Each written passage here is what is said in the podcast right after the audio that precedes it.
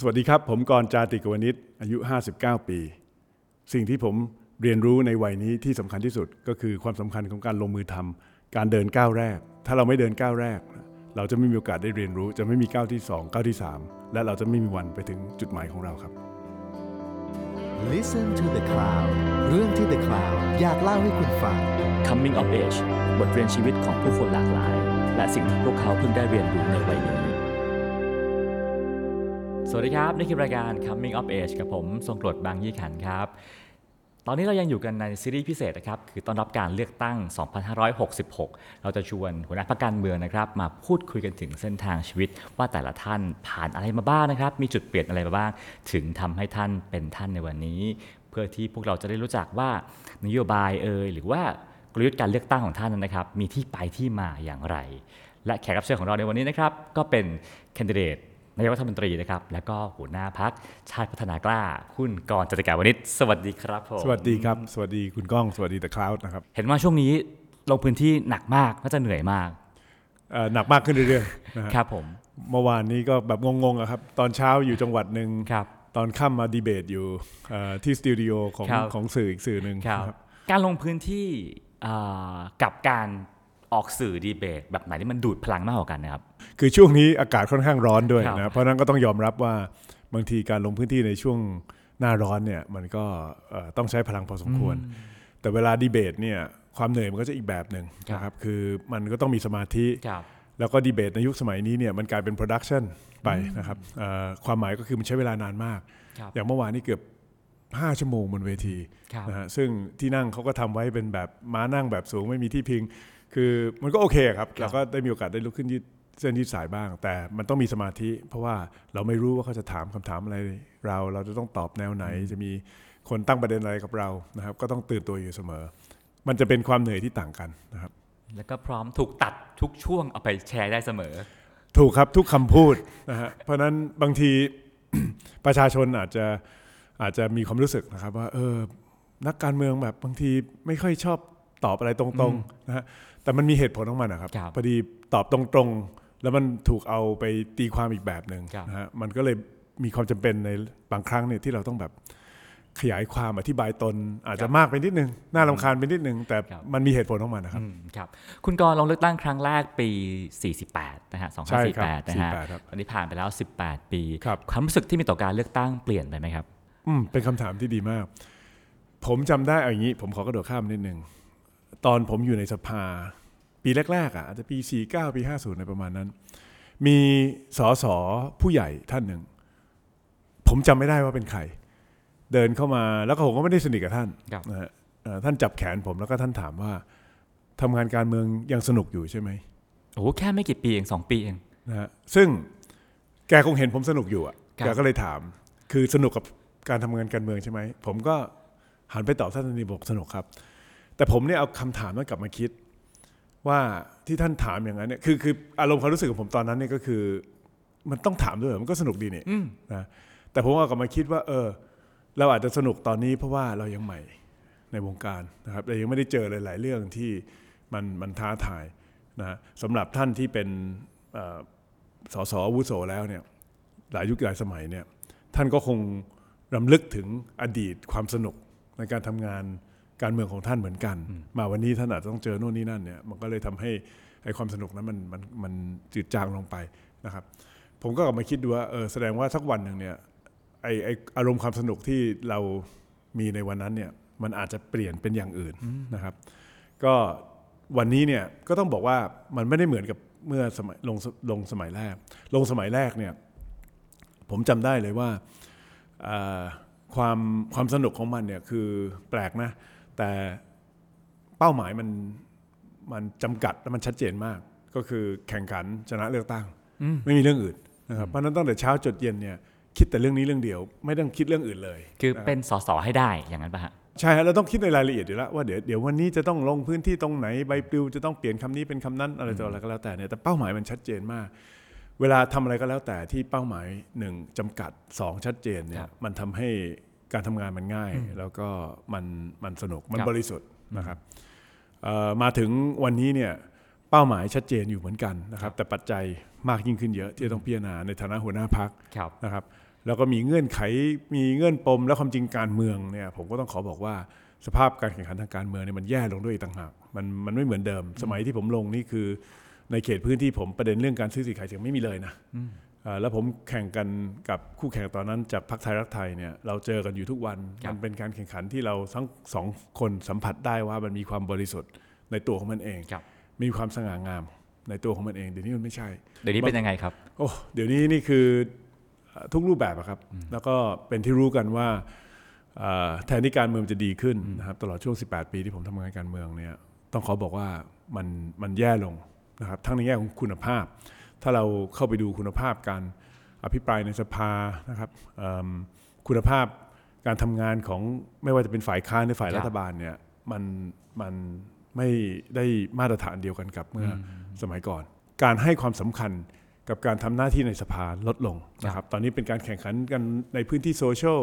นะครับ เหมือนกับสภานี่เป็นเป็นเป็นที่ที่เหมือนกับมันล้าหลังล้าสมัยนะฮะคนก็เลยไม่ให้ความสนใจ ซึ่งผมคิดว่ามันก็สะท้อนบทบาทหน้าที่และผลงานของของนักการเมืองโดยทั่วไป นอกเหนือจากนั้นเนี่ยก็คือต้องยอมรับเลยครับว่าเอ่อการใช้เอ่ออำนาจเงิน ก็คือพูดง่ายๆการซื้อสิทธิ์ขายเสียงเนี่ยมันมันมันเกินเลยไปอีกระดับหนึ่งไปแล้ว มันมันสะท้อนให้เห็นถึงผลประโยชน์นะครับที่ได้จากการอยู่ในอำนาจครับในยุคสมัยนี้เนี่ยว่ามันมหาศาลแค่ไหน แล้วก็เป็นสาเหตุที่วันนี้เนี่ย พวกผมประกาศชัดนะครับว่าที่มาต้นต่อของประเด็นปัญหา หลาย ๆ เรื่องของประชาชนเรื่องของแพงเรื่องการจำกัดโอกาสในการแข่งขันเนี่ยมันมาจากการผูกขาดนะครับแล้วมันเป็นการผูกขาดโดยทุนผูกขาดครับที่ครอบงำการเมืองนะฮะครอบงำพักการเมืองครับมันก็เป็นสาเหตุที่พวกผมเลือกที่อยู่พักเล็กๆอะครับครับ มันไม่ต้องใช้เงินมากเอ่อเราไม่ต้องพึ่งพา ทุนผูกขาดครับก็ทำให้เรามีความเป็นอิสระมากขึ้น สมมติว่าอย่างพวกเราเป็นเป็นกองเชียร์ผมเป็นกองเชียร์มองเข้ามาก็จะเห็นพักใหญ่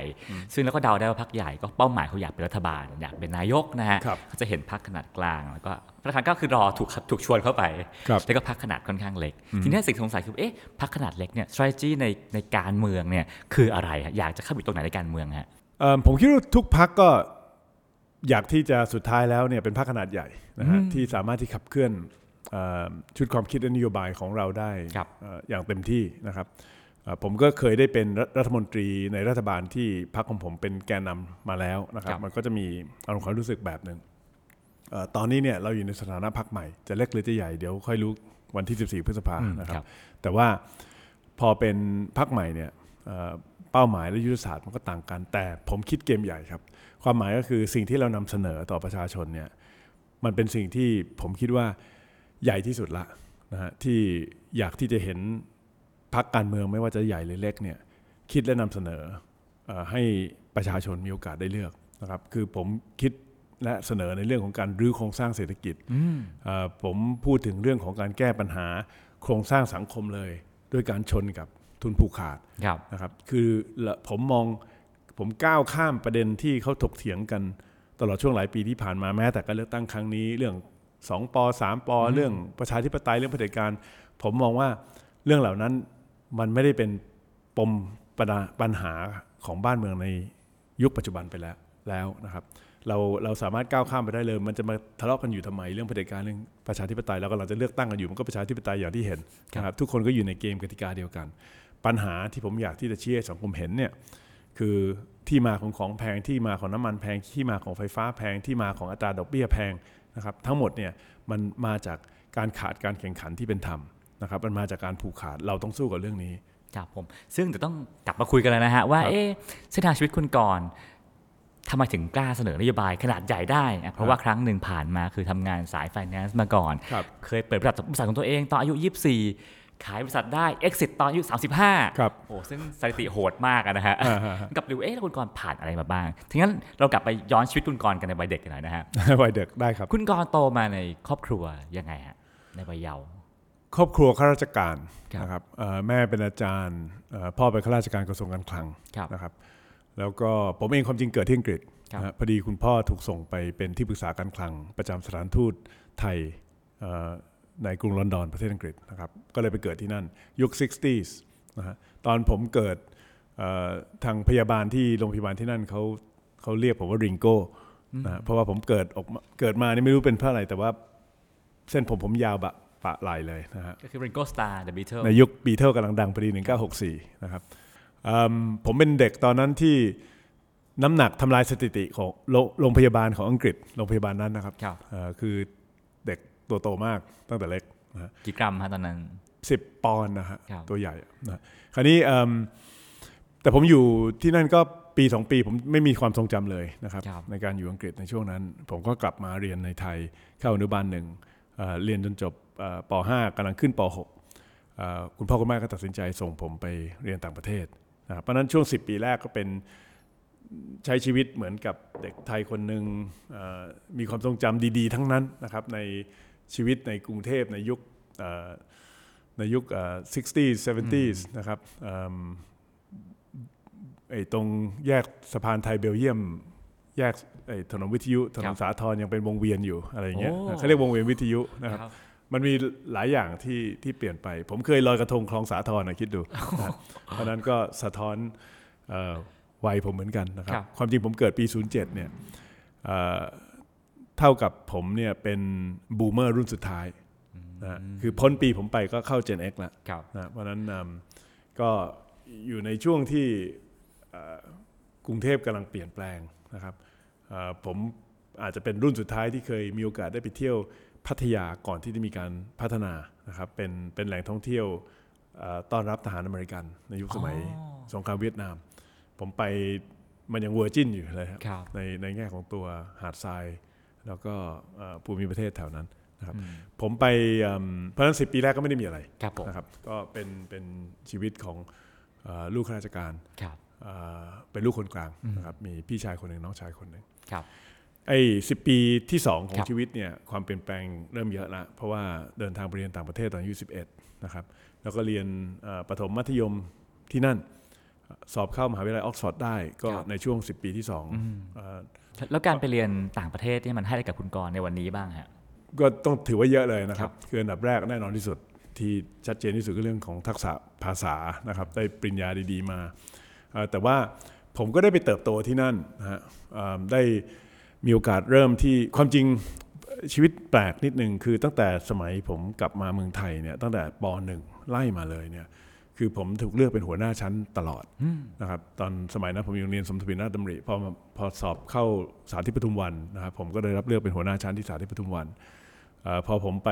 ไปที่อังกฤษเอ่อผมก็ได้เป็นเอ่อหัวหน้าโรงเรียนนะครับโรงเรียนมัธยมความจริงที่เก่าแก่ที่สุดในอังกฤษนะครับ600กว่าปี คือครบรอบ 600 ปีพอดีปีที่ผมอยู่นะฮะแล้วก็เป็นคนต่างชาติคนแรกที่ได้รับเลือกเป็นหัวหน้าโรงเรียนโรงเรียนนั้นนะฮะ แล้วก็เป็นกัปตันทีมกีฬาว่ายน้ำโปโลน้ำพายเรืออก็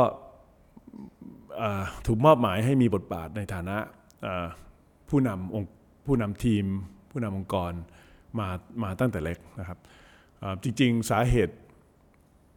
ผมมองว่าส่วนหนึ่งมันอาจจะเป็นเพราะว่าตัวผมใหญ่ด้วยนะเพราะผมจำได้เลยตอนที่เข้าป .5 ที่สาธิตปทุมวันใหม่ๆเนี่ยมันมันเป็นที่รวมตัวของของเด็ก จากโรงเรียนประถมหลากหลายโรงเรียนครับนะครับ ก็เข้ามาเอ่อปีแรกพร้อมกันนะครับเอ่อแล้วผมจำได้ว่าคุณครูเนี่ยในวันแรกเลยที่ที่เปิดเรียนเนี่ยคือครูถามว่าใครเคยเป็นหัวหน้าชั้นจากโรงเรียนเก่ามาบ้าง แล้วผมจำได้มีคนยกมือประมาณแบบสิบ10คนนะฮะก็คือคัดหัวกะทิมาทั้งนั้นเลยครับนะครับสมัยนั้น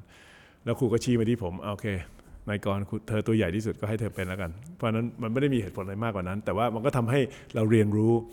ที่จะต้องมีเอ่อบทบาทหน้าที่ในฐานะผู้นำเอ่อตั้งแต่เล็กนะครับ ไปที่ต่างประเทศก็ยังยังเป็นเช่นนั้นอยู่นะฮะครับคราวนี้พอเข้าเอ่อช่วงสิบปีที่สามครับนะฮะก็คือ 21 ถึง 30เนี่ยอันนั้นก็เป็นช่วงที่มีความเปลี่ยนแปลงเยอะมากในชีวิตนะครับคือพอเรียนจบจากออกฟอร์ดก็มีทางเลือกชีวิตน่าจะหลายทางมากใช่ใช่คือเดิมทีเนี่ยผมสอบเอ่อเนื่องจากพ่อเป็นข้าราชการกระทรวงการคลังครับนะครับผมก็สนใจ เอ่อเรื่องการเงินการคลังเรื่องเศรษฐศาสตร์มาตั้งแต่เล็กเอ่อผมก็เลยสอบชิงทุนแบงก์ชาตินะครับที่เขามีไว้ให้สำหรับใครที่เลือกที่จะเรียนๆครับสายโทษนะฮะสายเศรษฐบ้นศาสตร์ บ้านก็พอมีฐานะอีกพอสมควรทำไมถึงต้องสอบชิงทุนด้วยฮะคือสมัยนั้นเนี่ยมันไม่ได้มีใครที่แบบร่ำรวยถึงขนาดนั้นนะฮะและบ้านผมก็อย่างที่ว่าเป็นบ้านข้าราชการนะฮะแต่เอาละเรามีบ้านของตัวเอง เราไม่ได้มีหนี้มีสินครับก็มีความรู้สึก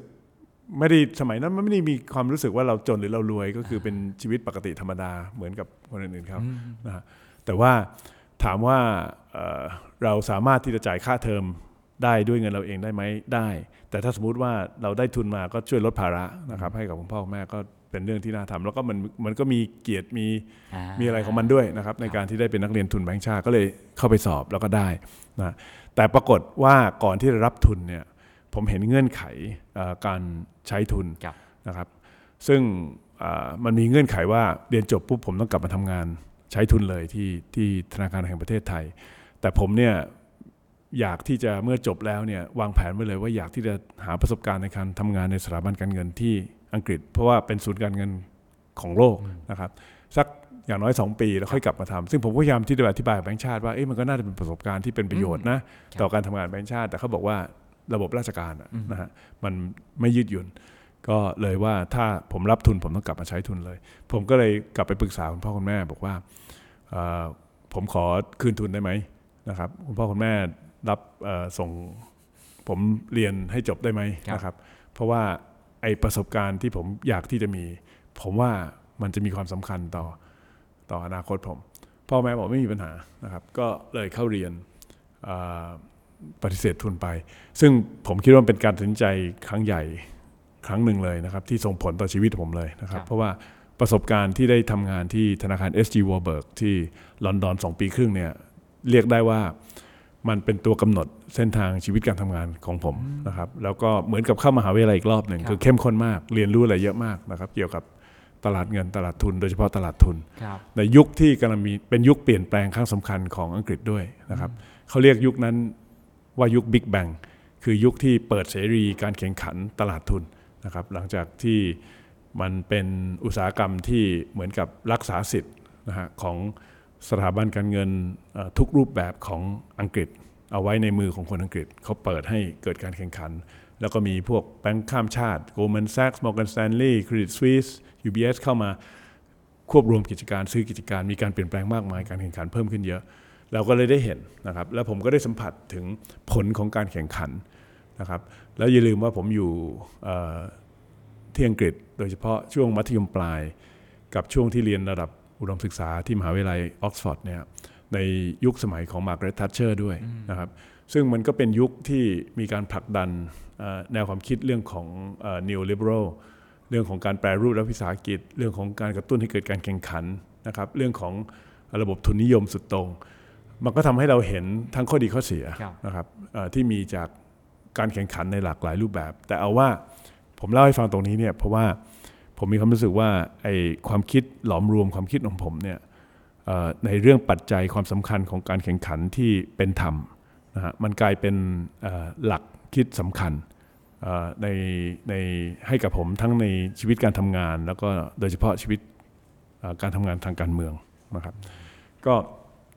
นั่นก็คือช่วงนั้นผมก็เลยเข้าไปทำที่วอ r เบิร์กทำได้สักประมาณ 2 ปีกว่านะครับ ก็เจอช่วง Black Monday เอ่อแล้วก็ทางวอ r เบิร์กส่งผมมามาดูงานเอ่อแถวบ้านเหล่านี้นะครัครับบสิงคโปร์ฮ่องกง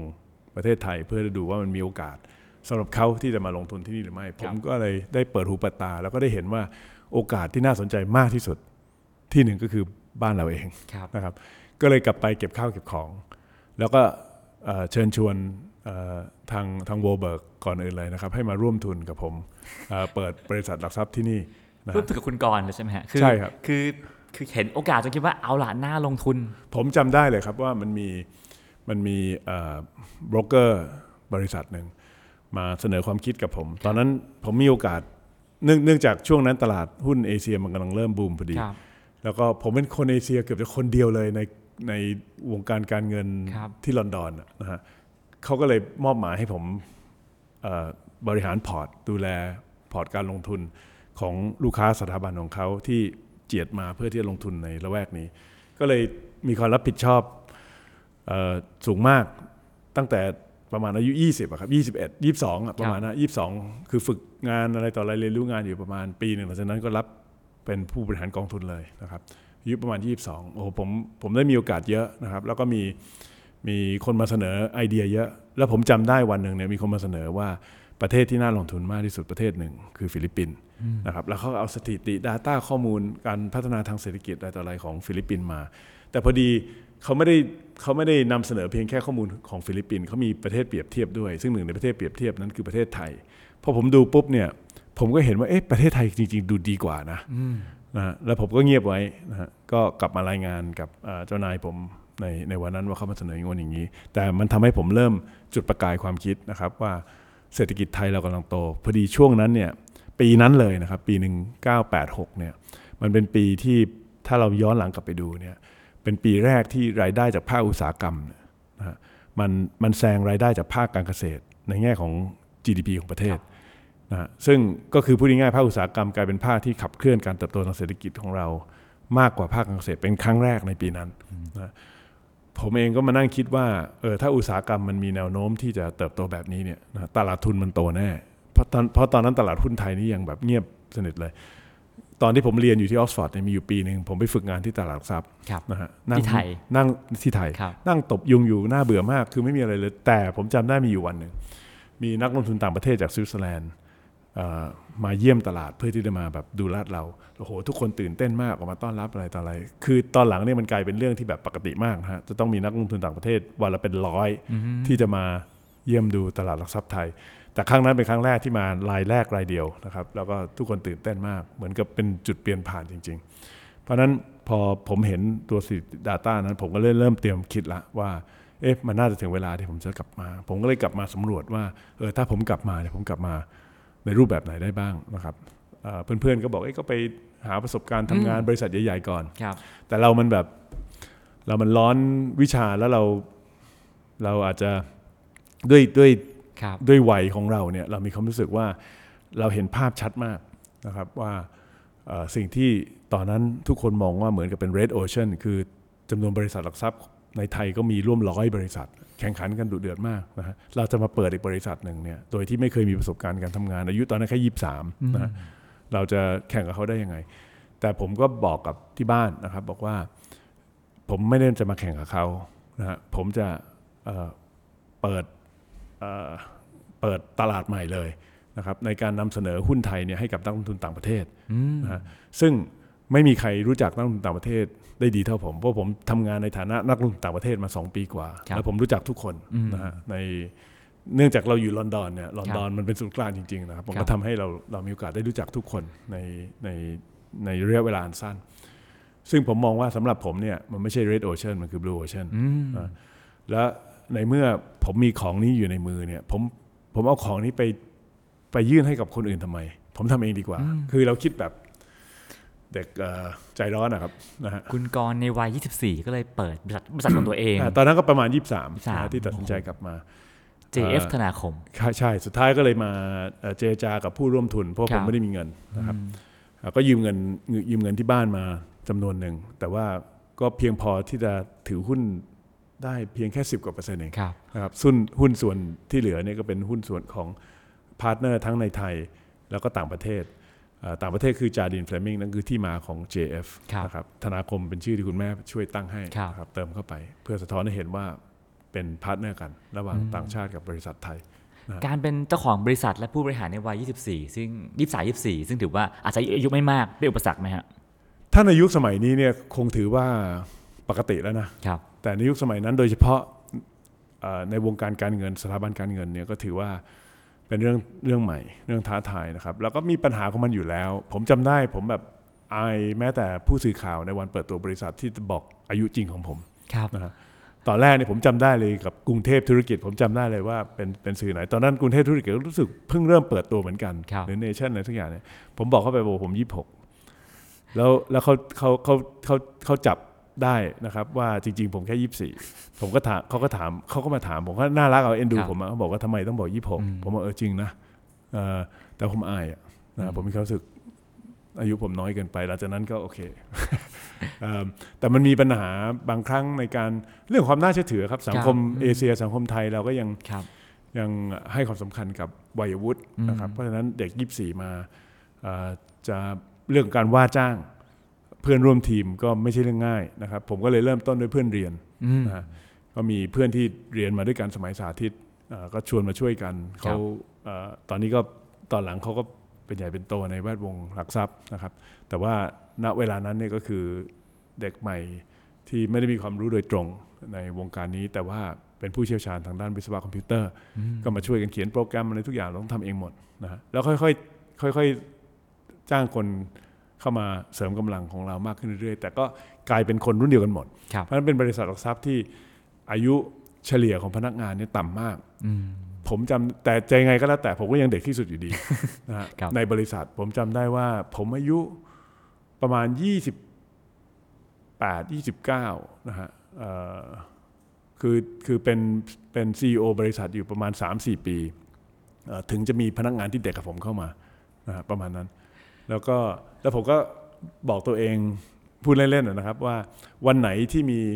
CEO บริษัทหลักทรัพย์ที่อายุน้อยกว่าผมนะฮะวันนั้นเนี่ยผมจะรีทายตัวเองอืมนะฮะซึ่งโดยบังเอิญเนี่ยครับมันเกิดขึ้นปีที่ผมขายหุ้นบริษัทพอดี คือตอนผมอายุ 35 คือพูดง่ายๆเอ่อผมอายุ 24 ถึง 35 เนี่ย ไม่มี CEO คนสิบไหนเอ็ดปีนั้นไม่มีที่ไม่มี CEO คนไหนที่อายุน้อยกว่าผมนะครับผมพอผม 35 ปุ๊บ มีคนหนึ่งที่เด็กกว่าเข้ามาพอดี ผมก็เลยถือว่าโอเค ถึงเวลาที่ผมจะเปลี่ยนเปลี่ยนอาชีพแล้วครับผลงานของคุณกรณ์อะถ้าถ้าเราเปรียบเทียบเป็นกำไรเป็นโบนัสก็ได้ฮะอะยุคนั้นจ่ายโบนัสพนักงานกี่เดือนครับ ยุคนั้นเนี่ยเป็นเป็นยุคเอ่อที่มีวลีคำว่ามนุษย์ทองคำครับผมเกิดขึ้นนะครับ แล้วก็มันก็เกิดขึ้นเอ่อส่วนหนึ่งก็มาจากเอ่อ นโยบายการจ่ายโบนัสของบริษัทผมนั่นแหละ เพราะว่าบริษัทผมตอนนั้นก็คือ ขึ้นชื่อหรือชาว่าเราจ่ายโบนัสถึง 36 เดือนนะครับให้กับแล้วพแล้วนักในวงงานการเขาจ่ายกันกี่เดือนฮะโดยปกติ คือก่อนหน้านั้นเนี่ยมันก็จะเป็นแบบ 12 เดือน 10 เดือนอะไรประมาณอย่างนั้นครับนะครับ แต่ว่าก็ต้องยอมรับว่าเอ่อตั้งแต่ปีเริ่มแรกของผมเนี่ยคือเศรษฐกิจบูมครับหุ้นบูม คือผมอยากจะเล่าเท้าความนิดหนึ่งว่า ผมเข้ามาเปิดบริษัทลงนามสัญญาผู้ถือหุ้นเนี่ย จำได้เดือนสิงหาเดือน 8 ปี 88ครับวันที่ 26 2บวก6ก็เป็นอืม8นะครับเอิ่มก็อ่าตั้งใจไว้อย่างนั้น แล้วก็ประมาณ 2 อาทิตย์หลังจากนั้นเนี่ยผมจำไม่ได้ นายกชาติชาย คุณชาติชายชุนวันเนี่ยครับขึ้นมาเป็นนายกรัฐมนตรี แล้วก็เป็นช่วง 3 ปีที่เศรษฐกิจบูมที่สุดโตครับเกิน 10%ทุกปีครับนะฮะเพราะฉะนั้นหุ้นมันขึ้นอยู่แล้ว ปีแรกที่ผม ปีแรกที่ผมเปิดกิจการคือปีคศ1989เนี่ยผมจำได้ว่าดัชนีตลาดหลักทรัพย์เนี่ยเพิ่มขึ้นมา117%เพิ่มขึ้นเท่าตัวครับกว่าเท่าตัวนะฮะเพราะฉะนั้นสำหรับบริษัทที่เพิ่งเปิดใหม่นี่คือถือว่าอันนั้นเป็นเรื่องของดวง โชคดีที่ครับจับจังหวะได้ถูกนะครับทำผิดทำถูกยังไงก็ต้องมีกำไรครับนะฮะถ้าถ้าถ้าแบบอุตสาหกรรมมันมันมันดีขนาดนั้นอะครับนะฮะเพราะฉะนั้นมันก็เลยทำให้เราเติบโตได้เร็ว แต่กว่าผมจะจ่ายโบนัส36เดือนนี่คือล่วงไปแล้วหลายปีนะครับเอ่อ ซึ่งเมื่อถึงเวลานั้นเนี่ยหลักคิดของเราก็คือมันเป็นธุรกิจบริการนะครับผู้ถือหุ้นก็ได้ส่วนของผู้ถือหุ้นไปเอ่อส่วนที่เหลือเนี่ยเราก็ควรที่จะคืนให้กับ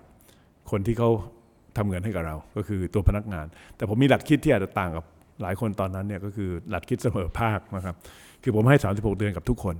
ทุกหมายตำแหน่งถึทุกตำแหน่งหมายถึงเอ่อคนขับรถแม่บ้านทุกคนนะครับ คือผมถือว่าความต่าง ในแง่ของค่าตอบแทนของแต่ละคนเนี่ยมันปรากฏอยู่ที่ฐานเงินเดือนอยู่แล้วนะฮะเพราะฉะนั้นตัวโบนัสตัวเปอร์เซ็นต์นะฮะควรจะได้เท่ากันครับในกรณีที่บริษัทมีกำไร แต่ 36 เดือนเป็นตัวเลขปกติใช่ไหมฮะบางคนได้เกินกว่านั้นอ่าใช่ความจริงตอนนั้นเนี่ยพอมีข่าว 36 เดือนเนี่ยผมก็รับสายจากบริษัทรุ่นพี่คู่แข่งหลายบริษัทนะครับบอกผมจ่ายอะไรกันบ้างอย่างนั้นนะพวกคุณจะทำยังไงอะไรต่ออะไร ผมก็เลยไม่กล้าพูดความจริงนะครับว่าจริง ๆ แล้วเนี่ยมันมีหลายคนเลยที่ได้มากกว่านั้น บางคนได้ร้อยเดือนนะ คือคือแล้วแต่โบนัสแล้วแต่หนึ่งร้อยเดือน แล้วแต่ผลงานใช่ฮะ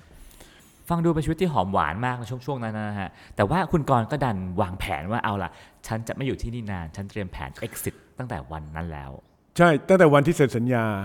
เอ่อร่วมทุนกันเนี่ยครับผมก็เขียนเงื่อนไขไว้ว่าเอ่อผมจะขอให้เรากลับมาทบทวนเอ่อเพื่อที่จะเอ่อมี exit strategy นะครับเอ่อหลังจาก 7 ปีผ่านไปนะ ก็คือเริ่ม 88 ก็มองว่าประมาณ 85 86นะคจะรับขายจะขาย คือวันที่ผมสุดท้ายผมขายเนี่ยผมไม่ได้ขายปีนั้นนะฮะซึ่งความจริงถ้าผมได้ขายปีนั้นเนี่ยก็จะสบายไปอีกแบบหนึ่งเพราะว่าเอ่อเจ็ดปีหลังจากนั้นนี่ก็คือประมาณปี 39ครับนะสามแปดสามเก้าก็คือช่วงก่อนต้มยำกุ้งประมาณปี 2 ปีนะคครัรับบมันก็เป็นช่วงพีคของตลาดหุ้น ผมก็ได้ราคาที่ดีมาก แต่ว่าผู้ถือหุ้นพอเอาเข้าจริงถึงเวลาเนี่ยผู้ถือหุ้นต่างประเทศผมเขาไม่ยอม ก็เลยเจอต้มยำกุ้งแกก็ดีเหมือนกันครับ มันก็เลยเป็นอีกประสบการณ์ในชีวิตที่ต้องอยู่ในสถาบันการเงิน แล้วก็ฝ่าด่านวิกฤตต้มยำกุ้งมา แล้วหลังจากนั้นประมาณ 2 ปี ผมถึงจะได้ขาย แล้วคราวนี้ผมก็ตัดสินใจแทนที่จะขายผ่านการขายหุ้นในตลาดหลักทรัพย์เนี่ยคือขายให้กับธนาคาร JP Morgan Chase เลย ซึ่งคุณกรณ์ก็นั่งตำแหน่งเป็น CEO ของ JP Morgan Thailand ไปอีก4ีหปี ใช่ใช่ครับเนี่ยคือเขามาซื้อก็ตอนผมอายุ 35เอ่อแล้วก็ ตอนแรกเป็นเป็นเชสมาซื้อ หลังจากนั้นเชสไปซื้อ JP Morgan พร้อม ๆ กันเลยนะครับแล้วก็เลยเปลี่ยนเป็น JP Morgan Chase แล้วก็เขาขอให้ผมเป็นประธาน JP Morgan Chase JF ธนาคมเอ่อคือกิจการทั้งหมดในประเทศไทย ให้มีหน้าที่ในการควบรวมเข้าเป็นหนึ่งเดียวนะครับแล้วก็ขอให้เป็น CEO เอ่อของ JP Morgan ประจำประเทศไทย ซึ่งผมก็อยู่ใน ตำแหน่งหน้าที่นั้นอยู่ประมาณ 5 ปี ในวัยประมาณ 35ถึง35ถึง40เกือบเกือบ40 โอ้โห เรียกว่าความสำเร็จมันมาถึงเร็วมากนะฮะ เรียกว่าทั้งชื่อเสียงเงินทองความสำเร็จมันมันมาเร็วมากแล้วพอถึงวัย40 แล้วยังเหลืออะไรให้ค้นหาอีกครับในชีวิต ก็ต้องบอกว่าผมเริ่มเบื่อนะฮะเอ่อตั้งแต่อายุประมาณสักสามสิบแปดละนะฮะก็เริ่มที่จะเอ่อหาคนอื่นเผื่อที่จะมารับตำแหน่งของผมแทนนะฮะแล้วก็ช่วงนั้นต้องบอกว่า หุ้นก็ขายไปแล้วเงินมีในบัญชีธนาคารแล้วนะครับจากหุ้นที่ขายไป แถมเขาให้เงินเดือนผมเยอะมากอีกต่างหากในฐานะ CEO JP Morgan โบนัสก็มีเยอะผมลำคาญตัวเอง ผมมีความรู้สึกว่าผมทำงานไม่คุ้มค่ากับเงินที่ได้รับ ผมคิดอย่างนั้นนะนะฮะก็โชคดีที่นายจ้างผมก็คิดต่างเพราะผมก็ไปคุยกับเขาอยู่รอบสองรอบบอกว่า ผมมีความรู้สึกผมทำงานให้คุณไม่คุ้มเงินที่คุณจ่ายผมเขาบอกไม่จริงไม่จริงห้ามไปไหนนะอะไรต่ออะไรนะ แต่เรามีความรู้สึกอย่างนั้นนะครับแล้วเราก็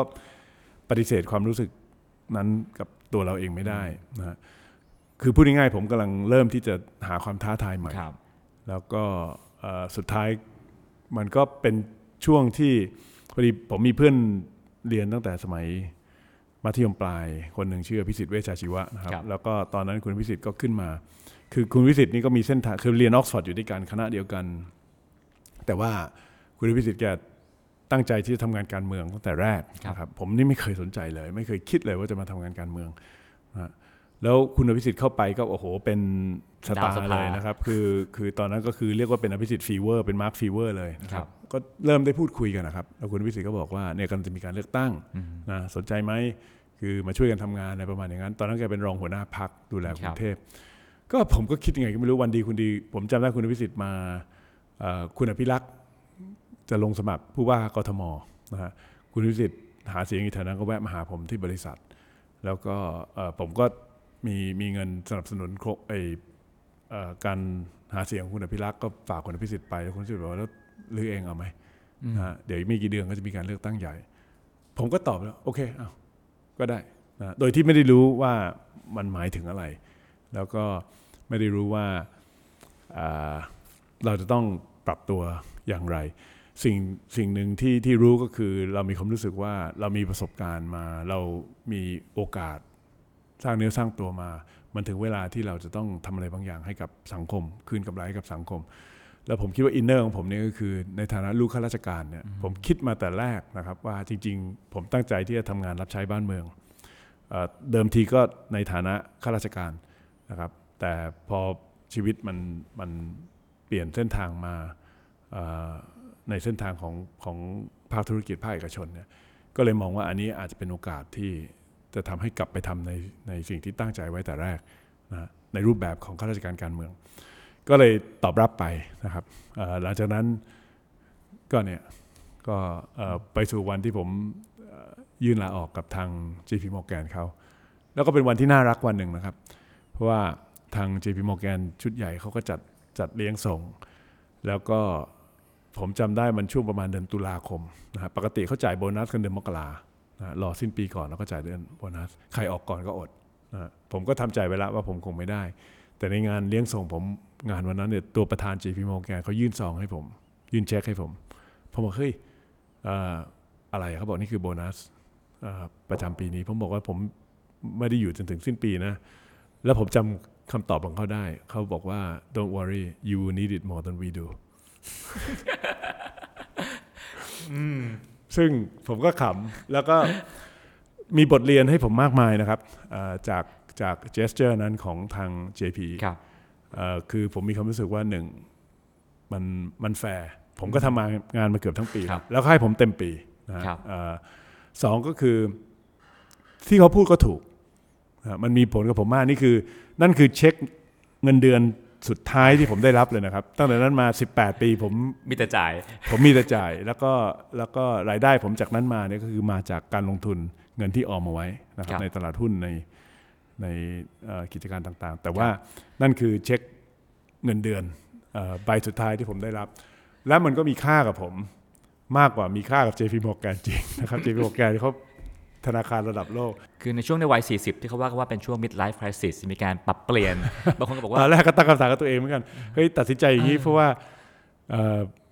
มีคริสิสในชีวิตอะไรบางอย่างหรือเปล่า ก็อาจจะใช่คือมีโอกาสได้ทำงานเร็วมาก คือตอนผมอายุเกือบ 40 เนี่ย ผมทำงานมาเกือบ20 ปีแล้วนะ แล้วก็เอ่อแล้วก็ต้องต้องขอว่าคือประสบความสำเร็จมาโดยตลอดอะนะฮะเอิ่มมีด่านอุปสรรคก็ก็ ฝ่าด่านมาได้ โดยเฉพาะต้มยำกุ้งนั้นครับน่าจะเป็นบทเอ่อที่ท้าทายมากที่สุด แล้วก็โดยเฉพาะช่วงก่อนต้มยำกุ้งผมย้อนกลับไปเล่านิดหนึ่งเนี่ยเพราะบริษัทผมเนี่ยเอ่อเป็นบริษัทเอ่อวิเคราะห์หลักทรัพย์ บริษัทเดียวนะฮะที่ที่ออกมาแสดงตนชัดเจนนะฮะว่าเศรษฐกิจไทยจะล่มสลาย แล้วผมแสดงตนชัดเจนประมาณ 2 ปีก่อนต้มยำกุ้ง โอ้โห แล้วผมถูกโจมตี ผมตัดข่าวเก็บไว้หมดนะ รัฐมนตรีคลังในสมัยนั้น ผู้ว่าแบงค์ชาติสมัยนั้น นายกสมาคมธนาคารสมัยนั้นมาประนามผมว่าเนี่ยขายชาติบ้างอะไรบ้างนะครับ มาพูดในทางลบพูดเรื่องที่ไม่เป็นจริงนะครับ ส่งผลกระทบต่อความเชื่อมั่นของเออนักธุรกิจนักลงทุนอย่างนี้ได้ยังไงนะฮะคือมองย้อนกลับไปแต่ว่าไอ้ไอ้ทักษะในการวิเคราะห์เอ่อข้อเท็จจริงที่ปรากฏในในช่วงนั้นเนี่ยเอิ่มผมมีเพราะว่า ผมเป็นบริษัทร่วมทุนกับต่างประเทศ ซึ่งเขามีวินัยในการในการในการที่จะวิเคราะห์ด้วย Data ด้วยข้อมูลนะฮะมันเป็นความได้เปรียบส่วนหนึ่ง แล้วผมจำได้ว่าผมมีความรู้สึกว่าผมผมจำเป็นต้องพึ่งพาวินัยและทักษะ skill set ชุดนี้เนี่ยจากต่างประเทศในประเทศไม่มีให้ผม แล้วตัวผมเองมีไม่พอ ผมจำได้เลยผม ประมาณ 3 ปีก่อนต้มยำกุ้งเนี่ยผมติดต่อไปที่ที่ partner ผมที่ที่ฮ่องกงแล้วบอกว่าผมมีความรู้สึกว่ามันมีอะไรผิดปกตินะครับกับกับไอ้ระบบสถาบันการเงินกับเศรษฐกิจไทย แต่ผมไม่ไม่ไม่คมพอนะฮะที่จะวิเคราะห์ได้ว่ามันคืออะไร คุณส่งคนเก่งๆมาให้ผมคนได้ไหมแล้วเขาก็ส่งคนนั้นมา แล้วคนนั้นก็ถ้าผมย้อนกลับไปบอกว่าชีวิตผมเนี่ยมันมีใครบ้างที่มีผลต่อต่อ อนาคตครับชีวิตเนี่ยคนนั้นฝรั่งคนนั้นก็คือคนหนึ่งอะที่มานั่งความบวชทำงานกัน แล้วก็ไม่ได้สนใจใครไม่ได้มีคอนเน็ชันไม่ได้มีเพื่อนฝูง ไปพูดอะไรกระทบกระทั่งกับธุรกิจใครคือเขาไม่ได้สนใจคือเขาวิเคราะห์ตามข้อเท็จจริงครับมันช่วยชีวิตผมไม่ได้ บริษัทคู่แข่งผมบริษัทอื่นเขาไม่มีแบบนี้นั่นก็คือสาเหตุที่เขาปรับตัวไม่ทันครับแล้วจากนักการเงินที่สำเร็จสุดๆ พอเข้ามาสู่เอ่อนักการเมืองมือใหม่นะฮะชีวิตนักการเมืองมือใหม่เป็นยังไงบ้างครับ ในวัย 40 สนุกนะครับ ตอนนั้นเนี่ยเราไม่ต้องรับผิดชอบอะไรมากนะฮะคือแค่รับผิดชอบในส่วนของเออตัวเราเองเขตเลือกตั้งของเรานะครับ แล้วก็ภาระหน้าที่ที่พักมอบหมาย ซึ่งก็เป็นเรื่องบังเอิญอีกในชีวิต เพราะว่าผมนี่คือถือว่าผมเลือกเข้าไปอยู่ประชาธิปัตย์ตอนนั้นเนี่ยทั้งทั้งๆนี้จริงๆเนี่ยผมรู้จักคนที่ไทยรักไทยมากกว่าเยอะ เพราะว่าไทยรักไทยนี่เขาสายธุรกิจ คุณทักษิณเองก็เป็นลูกค้าหุ้นบริษัทผมครับนะฮะ เพราะฉะนั้นเนี่ยมันก็แต่การตัดสินใจของผมเนี่ยถามว่าทำไมส่วนหนึ่งเป็นคอนเน็ชันเพื่อนอภิสิทธิ์ที่อยู่ที่นั่น แต่อีกส่วนหนึ่งสำคัญเลยก็คือผมมองว่าผมเนี่ยเอออะไรผมก็กลับมาที่ประเด็นเรื่องการแข่งขัน ผมชอบการแข่งขัน แล้วผมมองว่าการแข่งขันเนี่ยมีไว้ดีกว่าไม่มีครับในแง่ของการปกป้องประโยชน์ของประชาชนในฐานะผู้บริโภคการเมืองเหมือนกัน ตอนนั้นไทยรักไทยแข็งมากนะครับโอ้โหอืมอันนั้นคือแลนสไลด์ของจริงนะครัฮะบแล้วก็ ผมก็เลยมองว่าถ้าผมแบบเข้าไปอยู่ไทยรักไทยเขาก็มีคนเก่งเยอะอยู่แล้วนะฮะผมก็จะไม่มีส่วนที่จะไปทำประโยชน์อะไรให้เขาได้มาก เทียบกับประชาธิปัตย์ซึ่งตอนนั้นคือแบบตกต่ำสุดๆนะครับ แล้วก็เอ่อนักการเมืองที่มาจากสายธุรกิจมีน้อยมาก ส่วนใหญ่ก็เป็นนักกฎหมายครับเป็นเอิ่มเอ่ออะไรประมาณอย่างนั้นนะครับ ผมก็เลยตัดสินใจว่าการเมืองไทยเนี่ยมันต้องมีมันคือการเมืองเหมือนกับทุกอย่างมันต้องมีการแข่งขัน ถ้าสมมติแข็งอยู่พักเดียวเนี่ยผมคิดว่าประชาชนจะจะเสียโอกาสครับก็เลยตัดสินใจเข้าไปอยู่ประชาธิปัตย์ด้วยเหตุผลเหตุผลนั้น รู้ต้องรู้ว่าเข้าไปต้องเป็นฝ่ายค้านแน่นอนนะฮะก็เข้าไปทำหน้าที่เป็นฝ่ายค้าน คราวนี้โดยบังเอิญนะฮะความเชี่ยวชาญที่สุดของผมเนี่ยคือเรื่องหุ้นครับนะฮะและโดยบังเอิญประเด็นที่เป็นปัญหามากที่สุดตอนนั้นก็คือเรื่องหุ้นครับก็คือเรื่องการซุกหุ้น นะครับของคุณทักษิณเรื่องของการขายหุ้นชินขอบแอบขายเอ่อขายโดยไม่เสียภาษีเอ่อตั้งบริษัท BVI Cayman Island อะไรแต่คือคือผมเชี่ยวชาญหมดในเรื่องพวกนี้นะครับ คือคือพูดตามตรงคือทำมาหมดแล้วนะครับเอ่อมองปุ๊บรู้เลยว่าว่าว่าสิ่งที่ตอนนั้นเกิดขึ้นเนี่ยคือมันมันคืออะไรอะไรยังไง รู้ว่าต้องไปขอเอกสารอะไร เพื่อที่จะมาตรวจเช็คข้อเท็จจริงอะไรทุกอย่างนะครับก็คือมันก็เลยทำให้ผมมีบทบาทหน้าที่ ที่เข้มข้นมากในการตรวจสอบอการถือหุ้นการขายหุ้นทุกอย่างนะครับของคุณทักษิณในยุคสมัยนั้น แล้วก็เป็นสาเหตุส่วนหนึ่งที่นำไปสู่สุดท้ายแล้วคือการประท้วงการปฏิวัตินะฮะแล้วก็การเปลี่ยนแปลงทางการเมือง ก็เลยมีโอกาสได้ทำงานในฐานะฝ่ายค้านทันทีในการด้วยด้วยในในความเชี่ยวชาญเฉพาะตัวที่ผมมี คือมองในแง่มุมหนึ่งก็คือคุณทักษิณก็โชคไม่ดีนะครับที่ ผมก็นึกภาพตอนนั้นถ้าสมมติไม่มีผมมีที่ประชาธิปัตย์มันก็มีใครคนอื่นที่ที่รู้เรื่องนี้เท่าเท่าผมอะก็อาจจะมีคนอื่นที่จะมาเอ่อมาวิวิเคราะห์หรือว่ามามามาขุดข้อเท็จจริงในสิ่งที่เกิดขึ้นได้นะครับ แต่ว่าเอาว่าผมอยู่ตรงนั้นผมก็ได้ทำเรื่องนั้น แต่ผมก็ทำตามหน้าที่นะคครัรับบจนถึงทุกวันนี้เนี่ยเอ่อช่วงเวลานั้นเนี่ยผมก็คิดอยู่เสมอคิดเข้าข้างต่างเข้าข้างตัวเองอยู่เสมอว่าเอานะคงไม่มีใครโกรธเราอะคุณทักษิณก็คงไม่โกรธนะครับเพราะว่า มันก็ชัดเจนว่ามันผมทำหน้าที่ในฐานะฝ่ายค้านแล้วผมคิดอย่างนั้นจริงครับๆนะ nothing personal นะฮะเอ่อมันแล้วมันชีวิตจริงโกรธไหมครับ ไม่รู้ แต่ก็ตามธรรมชาติของมนุษย์ก็คงไม่ได้พอใจเท่าไหร่ แต่ว่าครับเวลามันก็ผ่านไปเยอะนะครับ แล้วในสมัยที่หนึ่งที่เข้าไปเป็นสสนะฮะได้เจออะไรที่ในชีวิตไม่เคยเจอมาก่อน ไม่เคยเห็นมาก่อนว่าผอ๋อมมันเป็นเจออย่างนี้งเจอวะตั้งแต่ช่วงลงพื้นที่หาเสียงครับครับ คือตอนที่ผมตัดสินใจเข้ามาสมัครเนี่ยมันก็ยังมีทางเลือกอยู่เหมือนกับสมัยนี้เลยครับเพราะตอนนั้นก็เลือกตั้งบัตรสองใบ ว่าผมจะลงสมัครเป็นสสบัญชีรายชื่อ เหมือนกับปกตินายธนาคารเขาทำกันครับนะครับผมหรือว่าผมจะลงสมัครสสเขตครับนะฮะคือก็มีคนกังวลว่าเรามีชีวิตการทำงานแบบ C suite มาเนี่ยเราอาจจะไม่ถนัดในการที่จะลงพื้นที่พบปะกราบไหว้ขอคะแนนจากพี่น้องประชาชน แต่ผมก็ปรึกษากับผู้ใหญ่บางท่านนะครับ แล้วก็ด้วยด้วยจริตของผมเองเนี่ยผมก็มีข้อสรุปว่าอ่า จุดอ่อนของผม ถ้าผมจะมาทำงานการเมืองจริงเนี่ยจุดอ่อนของผมก็คือผมไม่เคยมีประสบการณ์โดยตรงกับวิถีชีวิตของชาวบ้านทั่วไปพูดตามตรงผมอยู่วงการการเมืองการเงินมาเกือบ 20 ปี ลูกค้าผมก็คือคนมีสตังค์นะฮะแต่ว่าคนที่ผมต้องรับใช้เอ่อทำงานช่วยเหลือเนี่ยก็คือประชาชนส่วนใหญ่ 99%ที่ไม่ได้เป็นคนที่จะมาเป็นลูกค้า JP Morgan Chase หรือ JF ธนาคมนะคครัรับบก็เลยมองว่า มันน่าจะเป็นประสบการณ์ที่เป็นประโยชน์ต่อการทำงานในระยะยาว ในฐานะนักการเมืองมากกว่าในการลงเขตครับก็เลยตัดสินใจลงเขต แล้วก็ลงเขตเนี่ยครับยานาวาสาทรนะฮะซึ่งก็โชคดีที่มีโอกาสได้ลงในเขตที่บ้านตัวเอง ซึ่งตั้งแต่วันแรกเลยก็โหถ้าที่เขาพูดถึงเรื่องของไอ้ learning curve ของผมแบบตั้งชันเลยนะครับ คือครับทุกประสบการณ์ทุกวันเป็นประสบการณ์ใหม่ แล้วแล้วเข้มข้นมากสนุกมากครับ มีอะไรบ้างฮะที่หน้าที่ยังจำได้ มันมันตั้งแต่ เรื่องเล็กๆอะนะครับ อย่างเช่นไปไปงานอ่ำงานเผาศพเนี่ยอ่าศพนะฮะงานเผาศพเนี่ยเอ่อขึ้นขึ้นไปเอ่อทอดถวายผ้าทอดผ้าบางสกุลเนี่ยผมก็จะแบบเงอะเงอะงะนะครับ ขึ้นไปแล้วต้องทำยังไง ผมขึ้นไปครั้งแรกผมเดินกลับมาเนี่ยเอ่อผู้ช่วยผมที่ที่ในทีมงานที่ครับที่เป็นผู้อาวุโสเนี่ยเขาก็สะกิดผมแล้วก็บอกคุณกรณ์ขึ้นไปเนี่ยครั้งหน้าเนี่ยอย่าลืมยกพนมมือด้วยอ่านะ คือเราก็จะยืนแบบยืนกลุ่มเฉครับยๆไม่รู้ว่าต้องทำอะไรนะฮะหรือแท็กติกต่างๆ ในครับการลงพื้นที่นะครับพอดีผมผมมีอดีตสสท่านอาจารย์เจริญคันธวงศ์ครับซึ่งท่านเสียชีวิตไปแล้วเนี่ยตอนนั้นเป็นสสสเก่าในเขตนี้ครับท่านก็เอ็นดูผมแล้วก็คอยดูแลผมลงพื้นที่กับผม แล้วท่านก็คอยสอนทักษะในการลงพื้นที่ คือชีวิตคนปกติทั่วไปเนี่ยนะฮะหนึ่งเราจะไม่อยู่ดีๆเอ่อแวะเข้าไปในงานศพของคนอื่นเขาอืมนะฮะที่เราครับไม่รู้จักนะฮะสอง โดยเฉพาะไปงานศพแล้วไปยกมือไหว้ขอคะแนนจากจากเอ่อเจ้าภาพหรือแขก จากแขกที่เข้าร่วมงานอีกครับต่างหากมีความรู้สึกมันผิดธรรมชาตินะฮะแต่สำหรับนักการเมืองเนี่ยมันมันมันเป็นเรื่องปกติแปลว่าทุกเย็นต้องไปตามสารวัตรอะไรเงี้ยเหรอฮะปกติเราก็จะไป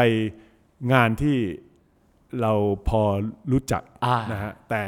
ไม่ใช่ทุกครั้งไป แต่แม้แต่งานที่เราเอ่อรู้จักเจ้าภาพ หรือว่าคนของเรารู้จักเจ้าภาพเนี่ย นะฮะผมก็ยังเข้าไปสงบเสงี่ยมผมมีความรู้สึกว่าตามกาลเทศะของของของงานที่มีความโศคกรับเศร้าเนี่ยเราไม่ควรที่จะไปประเจิดประเจ้อนะฮะผมก็เดินเข้าไปก็ไปแอบนั่งอยู่ข้างหลังอะไรประมาณอย่างเงี้ยแล้วก็อาจารย์เจริญเนี่ยก็จะบอกผมบอกก่อน ถ้าคุณมานะ แล้วคุณจะมานั่งเงียบๆอยู่ข้างหลังนะ คุณนอนดูทีวีอยู่กับบ้านดีกว่านะฮะเดี๋ยวผมจะทำให้ดูอ่านะฮะว่าทำยังไงครับแกก็จะเดินเข้ามาเดินเข้ามาตรงหน้างานทักทายเอ่อ ตัวเอ่อเจ้าภาพญาติโยมเจ้าภาพนะครับ หลังจากนั้นก็จะเดินผ่านประชาชนทุกคนที่นั่งอยู่ ยกมือไหว้ทักทาย แล้วค่อยมานั่งข้างหลังอ่านะฮะก็คือจะออกงานนะฮะประชาชนต้องเห็นคุณ ถ้าไปงานแบบที่ประชาชนไม่เห็นเนี่ยเสียเวลาเปล่านะครับหรือแม้แต่เวลาไปงานครับงานโต๊ะจีนมันคจะรับมีเวทีนะสมมติเข้าไปในนึกนึกนึกภาพเป็นเป็นบอลรูมแล้วก็มีโต๊ะจีนร้อยโต๊ะครับนะฮะแล้วก็มีเวทีเนี่ย เขาก็จะจัดที่นั่งให้กับเราในฐานะสสหรือผู้สมัครเนี่ยอยู่โต๊ะหน้าเวทีครับนะฮะแกก็จะบอกผมบอกว่าให้นั่งหันหลังให้เวทีนะฮะหันหน้าเข้ามาในห้อง เพื่อว่าเวลาคนประชาชนที่นั่งอยู่โต๊ะอื่นๆเนี่ยเขามองกิจกรรมบนเวทีครับเขาจะได้เห็นหน้าเราอ๋อนะคือมันมันเป็นเรื่องในรายละเอียดมาก ๆนะครับครับที่ ที่เอ่อสำหรับผมมันมีเสน่ห์นะฮะมันมีเสน่ห์มันเป็นสกิลแล้วถ้าเข้าสภามาล่ะฮะอะเข้าสภามามันต้องมีเรื่องการอภิปรายการประโอ้ชุม อภิปรายครั้งแรกนี่จะเป็นลมฮะเคครับรียดมากจำได้ คือสมัยนั้นสื่อทุกคนเอ่อคือให้ความสำคัญกับการอภิปรายในสภามากกว่าทุกคนสมัยต้องพูดเก่ง ทุกคนต้องพูดนะฮะพูดแล้วก็ก็จะไม่มีใครมามาให้คำแนะนำอะไรเรามากมายครับ เราก็ต้องเตรียมของเราเองผมจำได้ผมเตรียมละเอียดมาก แล้วผมไม่ผมไม่ไม่เคยทำอะไรอย่างนั้นมาก่อนในชีวิตอะครับนะคือคือประธานก็นั่งนั่งอยู่บนบันลังก์ใช่ไหมฮะครับ แล้วก็เอ่อเอ่อพอลุกขึ้นปุ๊บเนี่ยผมจะมีความรู้สึกเลยว่าโอเค นี่คือผมกำลังทำหน้าที่เป็นครั้งแรก ในฐานะผู้แทนของประชาชนครับนะครับ แล้วก็ผมก็มองพระพักตร์ในหลวงที่มีพระบรมสนธิสลักษณ์อยู่ข้างหลังบัลลังก์ของท่านประธาน แล้วผมก็มีความรู้สึก คล้าย ๆ กับว่าเนี่ยแหละในในฐานะประสบนิกรคนหนึ่งด้วยเนี่ยผมจะขอทำหน้าที่อย่างซื่อสัตย์และก็เต็มความสามารถ มันเป็นความภาคภูมิใจในโมเมนต์นั้นนะครับเสี้ยววินาทีนั้น หลังจากนั้นก็แนะนำตัวกรจาติกวนิชสมาชิกสภาผู้แทนราษฎรเขตยานมาสาทรพูดแค่นั้นก็จะเป็นลมแล้ว คือมันทุกอย่างมันแบบถ้าใช้ศัพท์ภาษาอังกฤษคือมัน surreal นะมันไม่ใช่ไม่ใช่สิ่งที่คนปกติ เขาเขาต้องมาทำกันอะอืมในในสภาพแวดล้อมที่ที่ก็แปลกมากในสภาคือต้องเข้าใจว่าเวลาเราลุกขึ้นอภิปรายในสภาพอดีตอนนั้นเนี่ยมันเป็นสสใหม่ลุกขึ้นอภิปรายเอ่อเอ่อเพื่อนสมาชิกทุกคนก็ก็ให้เกียรติแล้วเขาก็น่ารักในการฝ่ายค้านก็ให้ให้เกียรติให้โอกาส ให้เราพูดให้กำลังใจเราครับนะครับ ฝ่ายพวกเรากันเองโทษทีผมทีเป็นฝ่ายค้าน หมายถึงฝ่ายไทยรักไทยตอนนั้นน่ะนะฮะทุกคนก็เหมือนกับเป็นกำลังใจให้กับเราคือบรรยากาศการเมืองตอนนั้นมันไม่เหมือนตอนนี้ ที่ไม่ใช่ว่าอะเดี๋ยวก็เดี๋ยวก็ประท้วงเดี๋ยวก็ประท้วงอะไรอย่างเงี้ยใช่ฮะคือคือพออภิปรายไม่ไว้วางใจนั่นจะอีกเรื่องหนึ่งนะครับ แต่พอพอในช่วงแรก ๆ แล้วก็สมัยนั้นเนี่ยไอ้ความขัดแย้งทางการเมืองมันไม่ได้แบบสุดโต่งเหมือนเหมือนเหมือนสมัยนี้นะครับ คือทุกคนมีความเป็นมืออาชีพในการทำงานการเมืองอะแล้วก็ในฐานะสสสมัยแรกเอ่อเพื่อนสมาชิกทุกคนก็แบบให้โอกาสเราอะไรประมาณนี้ก็ แต่เป็นพอพูดเสร็จนั่งลงโอ้โหมีความรู้สึกว่ามันเหมือนกับยกภูเขาทั้งลูกออกจากอกตัวเองอะนะฮะแล้วก็ หลังจากนั้นมันก็จะง่ายขึ้นครับแล้วก็จะมีมันก็จะมีคล้าย ๆ แบบเอ่อบทไอ้สัจธรรมนะครับ ที่รุ่นพี่เราเขาก็จะบอกบอกว่าคือมันจะน่ากลัวแค่ไหนก็แล้วแต่เนี่ยขอให้เข้าสภาปุ๊บพูดเลยนะฮะพูดผิดพูดถูกไม่มีใครสนใจหรอกนะฮะมันเหมือนกับเวลาเราไปตีกอล์ฟอะนะฮะเราจะเราจะมีความรู้สึกกังวลใจมากว่าถ้าเราตีไม่ดีเนี่ยคนที่เล่นกับเราเขาจะลำคาญเราอืมข้อเท็จจริงก็คือไม่มีใครแคร์นะครับคือเขาก็แคร์อยู่กับ เกมกอล์ฟของเขาอะเราจะตียังไงเรื่องของเราขออย่าอย่าถ่วงเวลาอย่าตีช้าเท่านั้นเองนะครับเหมือนกันในการอภิปรายในสภาคุณพูดไปเถอะนะครับพูดผิดพูดถูกคุณจะเรียนรู้และมีประสบการณ์เอง แต่มันมีบางคนที่ไม่กล้าเดินก้าวแรก ไม่กล้าที่จะยกมือลุกขึ้นพูดไม่มั่นใจในสิในตัวเองว่าสิ่งที่พูดไปเนี่ยเอ่อมันมันสำคัญเพียงพอไหมมันมันมีสาระเพียงพอไหมก็เลยไม่พูด ยิ่งทิ้งเวลาไปนานแค่ไหนเนี่ย สิ่งที่ปรากฏก็คือสสคนนั้นจะเป็นสสที่จะไม่พูดในสภาเลยนะครับเพราะว่า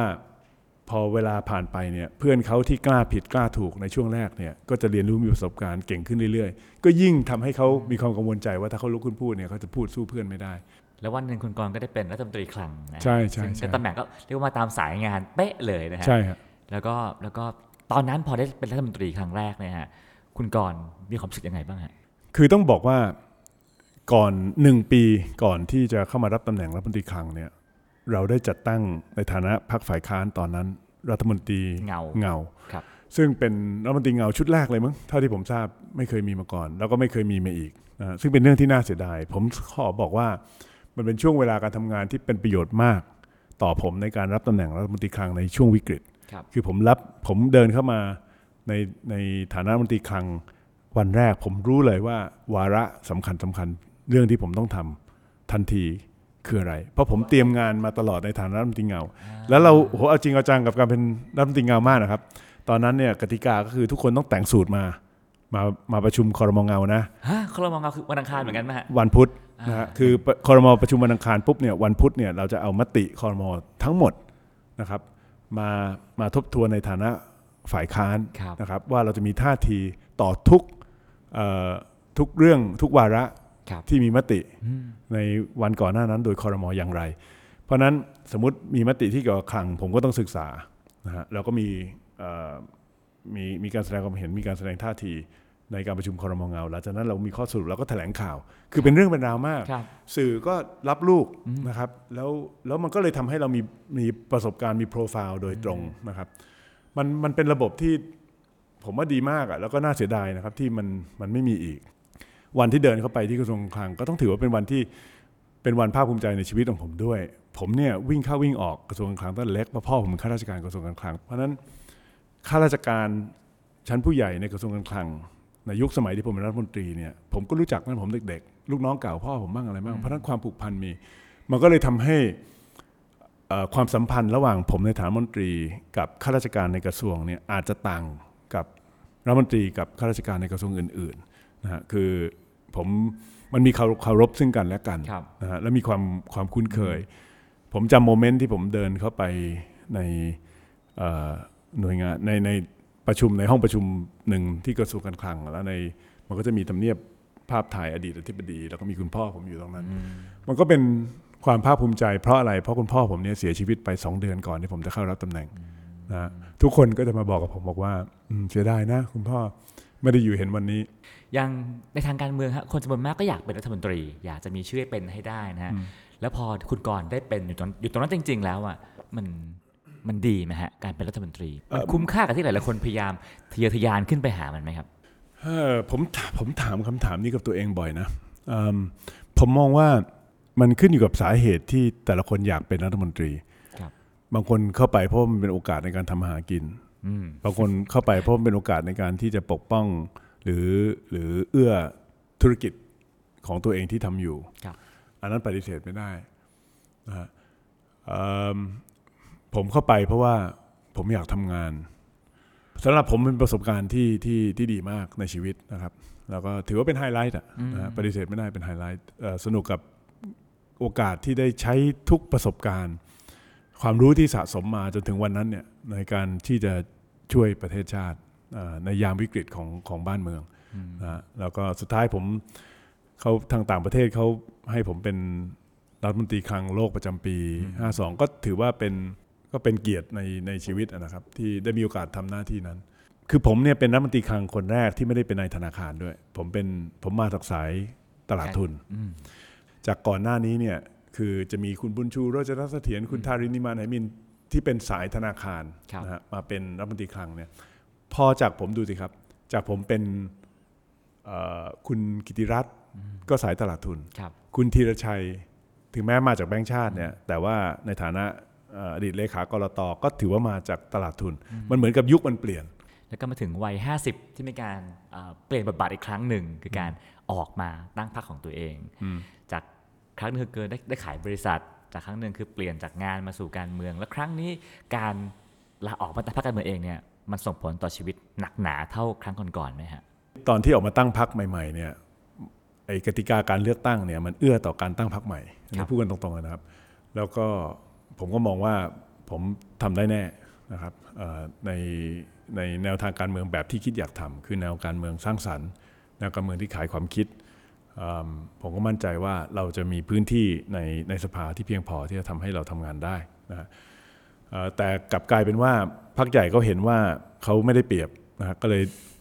รวมหัวกันแก้รัฐธรรมนูญครับนะครับแก้กติกาการเลือกตั้ง ซึ่งมันก็ทำให้ผมต้องปรับยุทธศาสตร์นะก็เป็นสาเหตุที่ผมไปรวมกับทางคุณสุวัสด์ที่ชาติพัฒนากลายเป็นชาติพัฒนากล้า แล้วก็นำมาสู่วันที่ 14 พฤษภาเนี่ยคือการเลือกตั้งนะครับว่าเอิ่มไอแนวความคิดทางการเมืองแบบนี้เนี่ยนะฮะมันมันจะเอ่อทำให้เราได้มีโอกาสได้ทำงาน มากน้อยแค่ไหนยังไงนะครับซึ่งมันก็คือช่วงของการการต่อสู้ทางการเมืองอีกระดับหนึ่งนะครับที่แตกต่างกับช่วงแรก ๆ ผมเชื่ออย่าง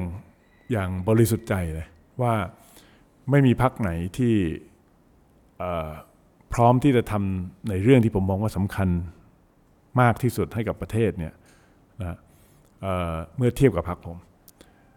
คือมันยังมีการถกเถียงทางการเมืองกันอยู่ทุกวันเนี้เรื่องสามปอเรื่องอะไรพวกเนี้ยนะฮะครับเรื่องเผด็จการเรื่องประชาธิปไตยเนี่ยผมมองว่ามันไม่ใช่ประเด็นเลย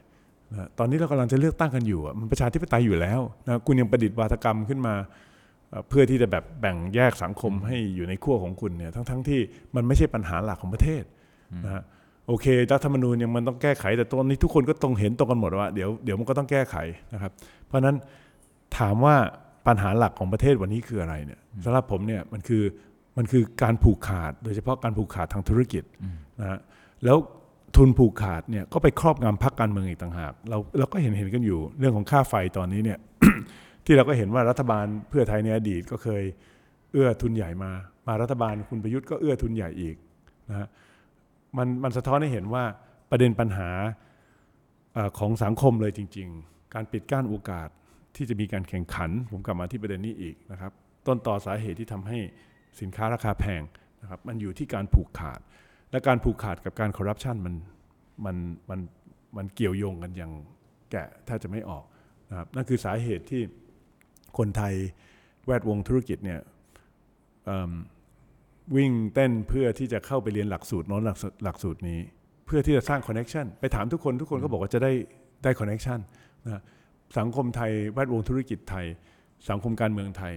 มันกลายเป็นสังคมที่แข่งกันว่าใครมี connection ดีกว่ากันนะครับและผลสำเร็จในชีวิตเนี่ยมันขึ้นอยู่กับ connection ที่มี พอได้ connection ปุ๊บเนี่ยมันก็คือการได้ความได้เปรียบครับนั่นนั่นคือความหมายของ connection นะครับการซื้อความได้เปรียบนะความได้เปรียบที่จะได้สัมปทาน ความได้เปรียบในที่จะที่จะได้กติกา กฎเกณฑ์กฎหมายที่เอื้อต่อธุรกิจของเรา มันก็คือการคอร์รัปชันนะฮะและสุดท้ายเนี่ย สิ่งตอบแทนก็คือทุนสนับสนุนการทำงานการเมือง และนั่นก็คือที่มาของการซื้อเสียง คือมันครับมันอยู่ในวงจรเรื่องเดียวกันนะฮะเพราะฉะนั้นผมก็เลยมองว่าเป้าหมายทางการเมืองของพรรคเราเนี่ยก็คือการต่อสู้เพื่อที่เอิ่มระบบเศรษฐกิจไทยประชาชนคนไทยทุกคนเนี่ยมีโอกาสที่จะแข่งขันอย่างเป็นธรรม ก็คือทำลายล้างเรื่องของการผูกขาดและก็ทุนผูกขาดนะฮะซึ่งมันเป็นเรื่องใหญ่มากครับ ตอนที่คุณกรณ์ทำงานธุรกิจนะฮะแล้วก็ exit ออกมาก็เป็นเพราะว่าสำเร็จแล้วทำงานอยู่จนประมาณ 20 ปี ก็พบว่าถึงจุดอิ่มตัวแล้วตอนนี้ทำงานการเมืองมา 18 ปีอืมมีแผนไหมฮะว่าจุดไหนถึงจะเรียกว่าอิ่มตัวแล้วก็ออกจากการเมืองได้ละมีครับเอิ่มผมไม่ยึดติดเลยนะแล้วความจริงเนี่ยเคยพูดไว้กับภรรยาตอนที่ผมก้าวเข้าสู่วงการการเมืองตอนอายุ 40 ว่าผมขอเวลา 15 ปี นั่นผ่านไปแล้วนะครับ ข้ออ้างที่ผมให้กับภรรยาก็คือ ผมโดนปฏิวัติไปสองครั้งนะฮะเสียเวลาไป 6 ปี เพราะฉะนั้นขอข อคืนนิดนึงนะฮะซึ่งเวลาที่ขอคืนมาก็หมดไปครึ่งหนึ่งแล้ว ผมก็พร้อมประเมินตัวอยู่เสมอในในในในทุกบริบทชีวิตของผมนะครับ อันนี้ก็ไม่ได้แตกต่าง แล้วอันนี้คือจริง ๆ ผลวัดมันค่อนข้างชัดเจนด้วยคือคือตัวคะแนนคะแนนเสียงเอ่อถ้าสมมุติว่าผมได้คะแนนสนับสนุน เพียงพอที่ที่จะทำในเรื่องที่ผมอยากทำให้กับครับให้กับบ้านเมืองเนี่ยผมก็จะทำต่อนะแต่ถ้าสมมติไม่ได้ ผมก็พร้อมพิจารณาตัวเอง ก็คงต้องดูตามสถานการณ์นะครับเดี๋ยวคืนวันที่ 14 มาคุยกันอีกทีหนึงอืมครับผม แล้วคุณกรณ์ในวัย 59 ปีมองการเมืองต่างไปจากวัยก่อนหน้านี้ไหมครับ ต่างครับ ตอนผมอายุ 40เอ่อผมมอง คือการเมืองมันแย่ลงอะ่ะไม่ไม่รู้จะพูดยังไงนะแล้ววันนี้เนี่ย ถ้าเราไม่ ไม่สู้กับเรื่องของทุนผูกขาด ผมว่าการเมืองจะดีขึ้นยาก มันไปด้วยกันฮะทุนมันผูกขาดได้ เพราะการเมืองเปิดทางให้มันผูกขาดดังนั้นเขาจึงต้องต้องมีการเมืองไว้ในมือตราบใดที่เขามีการเมืองไว้ในมือเนี่ย เราก็จะเห็นอิทธิพลของการใช้เงินในแวดวงการเมืองในระดับที่ไม่เคยปรากฏมาก่อนครับ สุดท้ายแล้วฮะสมมติว่าถ้าเท่าสิบวันที่สี่คุณกรชนะเลือกตั้ง แล้วเข้าไปเป็นรัฐรัฐบาลสมมุตินะฮะสามารถแก้กฎหมายอะไรก็ได้ออกกฎหมายอะไรก็ได้หนึ่งฉบับเท่านั้นจะทำอะไรฮะแก้รัฐธรรมนูญเลยดีกว่านะเอาเอาเอาเอาตั้งแต่ใหญ่ลงเล็กครับนะฮะเอ่อซึ่งผมคิดว่าหลาย ๆพรรคก็เห็นตรงกันนะครับ หลาย ๆพรรคก็พูดถึงการตั้งสสรเพื่อที่จะให้มีภาคประชาชนเข้ามามีส่วนร่วมในการที่จะร่างรัฐธรรมนูญฉบับใหม่ ผมว่าจำเป็นนะครับเพราะรัฐบาลรัฐธรรมนูญฉบับนี้เนี่ยผ่านประชามติมาก็จริง แต่ว่ามันมันมันเอ่อมันก็มีมนทินนะครับจากแหล่งที่มาของมันครับแล้วก็มีความชัดเจนว่ามีหลายมาตราที่มันยังไม่เป็นประชาธิปไตยนะครับไม่ใช่ไม่ดีไปทั้งหมดนะมีบางมาตราที่ดีกว่าในมุมมองผมรัฐธรรมนูญฉบับปี 40 ด้วยซ้ำไปนะคครัรับบแต่เพื่อให้มีความชอบธรรมเนี่ย ก็ควรที่จะร่างใหม่นะครับ โดยให้ภาคประชาชนมีโอกาสที่จะมีส่วนเกี่ยวข้อง วันนี้นะฮะผมเชื่อว่าหลาย ๆ คนคงคงได้ฟังที่ไปที่มาประสบการณ์ของคุณกรณ์มากคืออาจจะเข้าใจว่าเอ๊ะทำไมที่ผ่านมาถึงเน้นเรื่องทุนเยอะเหลือเกินนะคครัรับบก็เพราะว่าชีวิตคุณกรณ์ครึ่งค่อนชีวิตผ่านกับงานเรื่องทุนมานี่เองนะครับผมแล้วผมเห็นความเดือดร้อนของประชาชนนะคครัรับบผมคิดว่าวันนี้เนี่ยเรื่องของปากท้องเรื่องของความยากจน โอกาสที่จะมีอยากให้ทุกคนมีโอกาสที่จะมีชีวิตที่ดีขึ้นอะคือผมคิดว่าเกิดมาจนเกิดมารวย ผมไม่เชื่อว่าคนเกิดมาเท่ากันอยู่แล้วครับผมนะครับคือมันชัดเจนว่าไม่เท่า เพียงแต่ว่าเกิดมาแล้วเนี่ยสังคมที่ดีในนิยามของผมคืออะไรเนี่ยคือสังคมที่เกิดมารวยเกิดมาจนเนี่ยมีความรู้สึกว่าเอ่อคุณมี ambition ได้ คุณมีความก้าวหน้าในชีวิตได้นะคุณเกิดมาในบ้านยากจน คุณก็มีสิทธิ์ที่จะฝันเป็นสสเป็นนายกรัฐมนตรีได้นะฮะเพราะฉะนั้นสิ่งที่เราต้องสร้างนี่คือโอกาสนะฮะ แล้วโอกาสมันมันจะเกิดขึ้นได้เนี่ยการแข่งขันมันต้องเป็นธรรมการแข่งขันเป็นธรรมคืออะไรก็เนี่ยครับกลับมาที่เรื่องที่เราพูดกันเรื่องของการผูกขาดที่มันต้องไม่มีครับผมและนี่ก็คือเรื่องราวของพรรคชาติพัฒนากล้านะครับ แล้วก็ 14 พฤษภานี้ฮะผมว่าทุกคนสามารถเปลี่ยนประเทศได้ เราอยากเห็นประเทศของเราเป็นยังไงก็ลงบัตรเลือกตั้งทางที่คุณอยากเห็นนะครับ วันนี้ขอบคุณคุณกรณ์มากนะครับ ครับผมขอบคุณครับสวัสดีครับ ติดตามเรื่องราวดีๆ และรายการอื่นๆจาก The Cloud ได้ที่ readthecloud.co หรือแอปพลิเคชันสำหรับฟังพอดแคสต์ต่างๆ